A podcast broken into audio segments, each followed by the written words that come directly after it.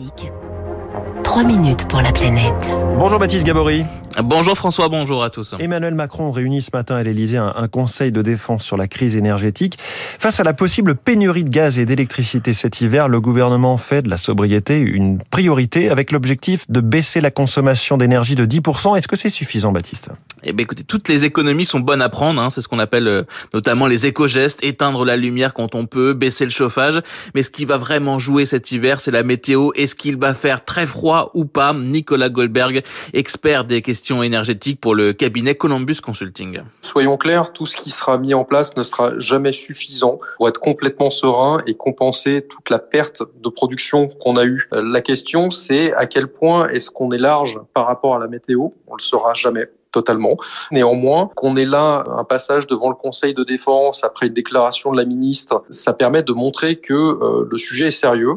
La première ministre Elisabeth Borne a appelé toutes les entreprises à établir des plans sobriété. On a aussi l'interdiction des publicités lumineuses la nuit dans toutes les villes. Pas plus de 26 degrés pour la clim, 19 degrés pour le chauffage dans les bâtiments publics. La priorité, selon Nicolas Goldberg, c'est de faire respecter la loi. Et puis, il va falloir mobiliser Andreas Rüdinger, spécialiste énergie à l'Institut du développement durable et des relations internationales. L'autre incertitude, c'est la capacité à mobiliser. C'est-à-dire qu'en fait, on est euh, dans l'ensemble, que ce soit pour les entreprises, euh, les bâtiments publics ou euh, pour les, citoyens, sur des éco-gestes qui peuvent faire économiser de l'énergie à la marge, mais dont le succès face à la sécurité d'approvisionnement dépend vraiment du fait que tout le monde les fasse. Donc le gros enjeu pour les prochains mois, il est là, c'est de faire comprendre à tout un chacun qu'il faut aller dans ce sens-là, qu'il faut prendre ces mesures de sobriété. Une campagne de communication doit être mise en place à l'automne. Le plan complet sobriété, lui, doit être dévoilé ce mois-ci. Mais pour l'instant, on parle beaucoup de mesures d'urgence, pas de long terme, regrette, Andreas Rödinger.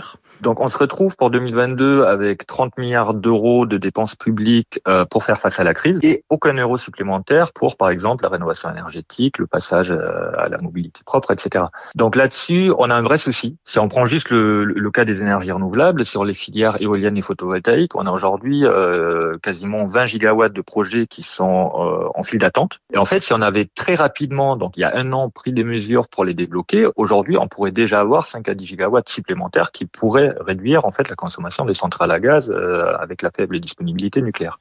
Même avis du côté de Nicolas Goldberg, il faut des mesures euh, plus structurelles, notamment pour respecter à long terme nos engagements climatiques. Donc sur les plans vélos, sur l'aménagement du territoire, sur les normes pour le poids des véhicules, ça manque un peu. Ce qu'on peut espérer, c'est qu'il y a une loi énergie-climat qui est prévue euh, au début de l'année prochaine. J'espère que toutes ces réformes de, de long terme seront abordées dans ce cadre. Mais attention à ne pas incriminer seulement le gouvernement. Je trouve que les oppositions sont en ce moment bien complaisantes vis-à-vis -vis des énergies fossiles et de la subvention à la consommation des énergies fossiles. Donc on voit bien qu'il y a un compromis plus large à construire aujourd'hui.